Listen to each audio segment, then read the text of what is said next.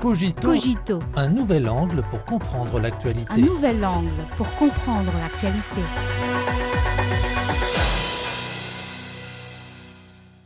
Bienvenue à Cogito. Dans une récente interview, l'universitaire européen Jean Operk a révélé que les États-Unis avaient présenté un projet de loi proposant d'allouer des fonds pendant cinq années consécutives pour former des journalistes à concocter des reportages négatifs sur la Chine.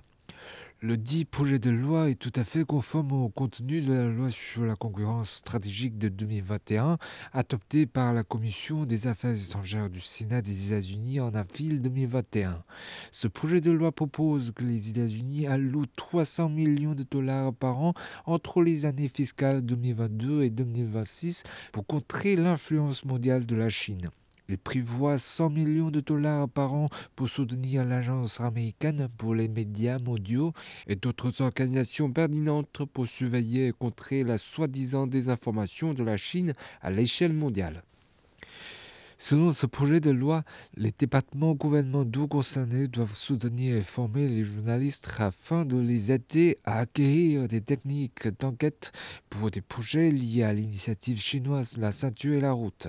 Le projet de loi mentionne le Xinjiang plus de 20 fois, clamant urpi et orpi que les États-Unis doivent intervenir dans les affaires de la région chinoise. Ainsi, la partie émergée de l'iceberg de la guerre de l'opinion publique de l'oncle Sam contre la Chine a été révélée.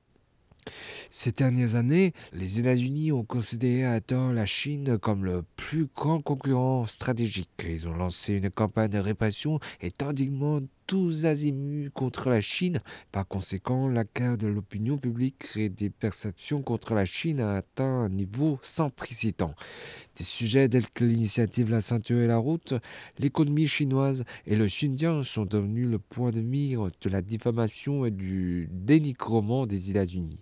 Comment Washington manipule-t-il les médias pour mener la guerre de l'opinion publique contre la Chine? Depuis longtemps, les médias américains occupent une position dominante dans l'arène internationale de l'opinion publique et sont très forts dans la bataille de l'opinion publique. La voix de l'Amérique, VOA, et Radio Free Asia, qui font partie de l'agence américaine pour les médias mondiaux, ont été considérés comme fortement politiques dès leur création. Prenons l'exemple de la VOA. En 2023, 93% de ces reportages sur l'initiative La ceinture et la route étaient négatifs, avec de fréquents récits négatifs tels que le piège de la dette. Hussein Askari, vice-président de l'Institut suédois Belt and Road Institute, a retassé les origines de l'expression piège de la dette.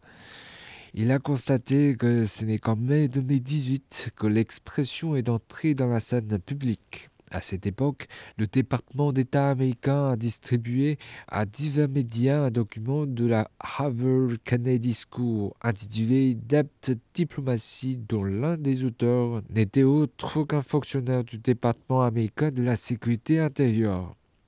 Les statistiques montrent que depuis 2018, les reportages sur le problème de la dette de la ceinture et la route sont augmentés de manière significative. De toute évidence, le piège de la dette n'est qu'un produit de la coopération entre les médias et les milieux politiques des États-Unis. Dans le même temps, certaines soi-disant institutions académiques aux États-Unis s'y sont également jointes une chaîne industrielle pour la production et la diffusion de fausses informations a pris forme. En novembre 2023, deux semaines seulement après le troisième sommet de la ceinture et la route sur la coopération internationale, le laboratoire de recherche Data du Collège of William and Mary a publié un rapport affirmant qu'environ 80% des prêts dans le cadre de la ceinture et la route ont été octroyés à des pays en difficulté financière. Il convient de noter que l'Edata figure parmi les organisations que l'Agence américaine pour le développement international finance depuis longtemps. Bas étonnant que la fondation Suède Transnational Foundation for Peace and Future Research ait récemment publié un rapport affirmant que la couverture négative de la Chine dans les médias occidentaux a formé une industrie de l'accusation. Fort de leur hégémonie, les États-Unis ont exporté leur formule de falsification des nouvelles à l'américaine dans le reste du monde. Avec le soutien de fonds gouvernementaux, des branches du gouvernement américain dans le monde entier travaillent avec des organisations locales pour former des journalistes locaux et les encourager à discréditer des projets et des entreprises chinoises. En mai 2022, le journal zimbabwéen The Standard a publié un reportage dénonçant une société minière chinoise pour avoir maltraité un employé local. Le média a affirmé que le reportage avait été fait en collaboration avec une organisation locale appelée Information for Development Trust. Cependant, ce reportage a été rapidement désapprouvé par un autre journal zimbabwéen, The Railroad, avec de nombreux faits. Selon The Railroad, en septembre 2021, l'information for Development Trust a invité 12 journalistes du Zimbabwe et des pays voisins à un séminaire au cours duquel ils ont été chargés de la prochaine étape de leur mission, à savoir la publication d'informations négatives sur la Chine. Parallèlement, ils ont été formés à cibler les entreprises chinoises et à se concentrer sur les problèmes. Une fois les articles publiés, les journalistes recevaient par l'intermédiaire d'une agence 1000 dollars américains par article de l'ambassade des États-Unis au Zimbabwe. Pour que les fausses nouvelles paraissent plus réelles, il est parfois nécessaire de trouver des acteurs. À cet égard, les États-Unis sont également un vieux routier. Ils soutiennent des organisations anti-chinoises et achètent des acteurs pour donner des matériaux aux médias occidentaux. En 2019, Zumrat Taout, une femme se disant originaire du Xinjiang, a pleuré à visage couvert devant la caméra, affirmant que son père était mort après de multiples interrogations et qu'elle avait été stérilisée de force dans un centre d'éducation et de formation. Des mensonges rapidement démasqués par son frère.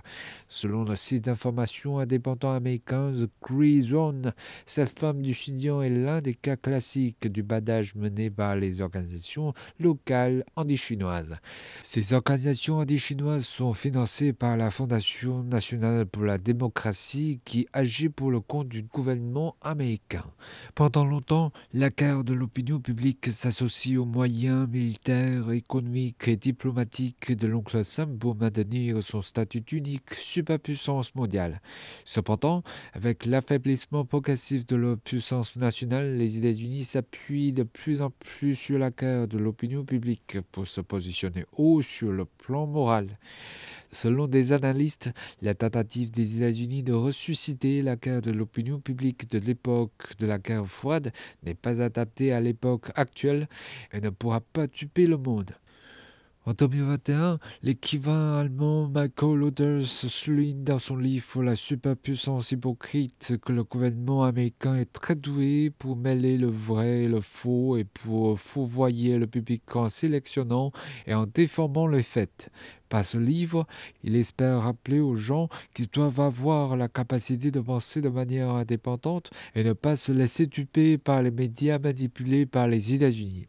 C'est également ce que souligne John John Ayer, fondateur du Global Institute for Tomorrow. Je cite Nous avons besoin de plus de sources non occidentales pour permettre aux lecteurs d'en apprendre davantage sur les questions mondiales et d'éviter d'être victimes des guerres de l'opinion occidentale.